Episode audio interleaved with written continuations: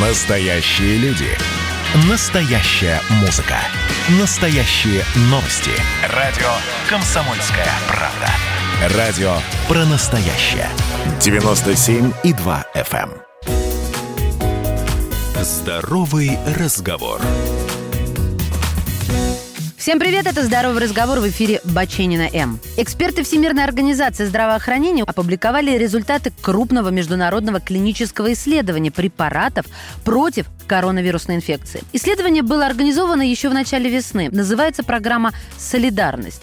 Результаты эти пока предварительные, но Скажу вам, надеяться особо не на что. Ни один из включенных в исследование препаратов не принес никакой значимой пользы пациентам. Обиднее всего ситуация с антивирусным препаратом ремдисивир. На него возлагалось много надежд. И первые результаты других исследований эти надежды вроде бы подтверждали, но новые данные говорят об обратном. Также сильно растиражирована история со взлетом и падением гидроксихлорохина. На самом деле препарат показал какую-то эффективность, исследований почти не проводилось, а вот как только сделали масштабные исследования, препарат провалился, включая профилактический прием у контактировавших с больными. Еще большие надежды возлагали на низкомолекулярный ингибитор вирусной РНК-полимеразы ремдесивир, хотя он не показал особой эффективности ни для лечения гепатита С, ни против вируса Эболы. Первое такое исследование на более чем тысячи пациентах провели в США, и оно показало, что ремдесивир у тяжелых пациентов снижает медианное время выздоровления с 15 до 10 дней. Он также показал тенденцию к снижению смертности с 11,6 до 8%. Стало ясно, что этот препарат хоть и не панацея, но может быть полезен для лечения госпитализированных пациентов. Внимание! Для амбулаторного лечения его не применяют, так как препарат инъекционный.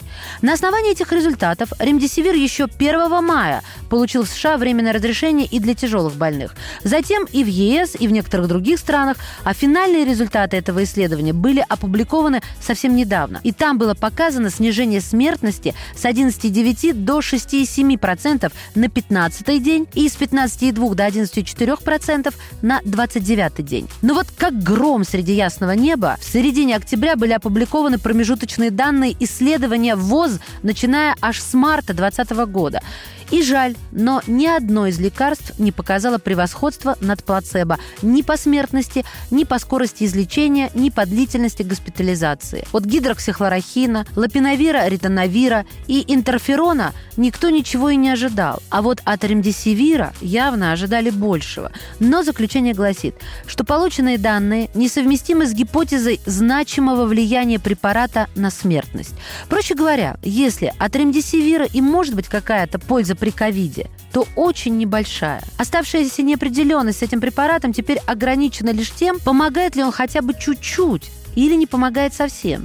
Исследование «Солидарность» продолжается и набирает по 2000 человек в месяц. Они будут получать ремдесивир, моноклональные антитела и другие методы терапии, заслуживающие внимания. Препарат, конечно, изучается и в нескольких исследованиях, и в комбинации с другими лекарствами. Получается, что только вакцина и почти никакой надежды на лекарственную терапию от ковида.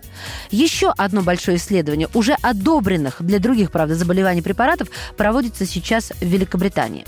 Оно, кстати, также показало бесполезность гидроксихлорохина еще в начале лета, а вот в середине июня появилась радостная новость. Смертность тяжелых пациентов на искусственной вентиляции легких ИВЛ таких было около 2000, получавших дексаметазон составила 29,3% по сравнению с 41,4% в плацебо-группе. А если лекарство показывает результат выше, чем у плацебо, то это уже успех.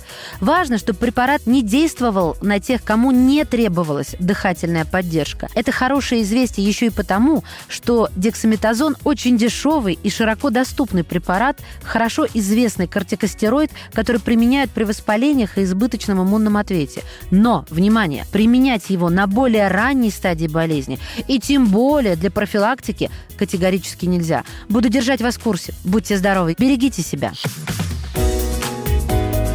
Здоровый разговор.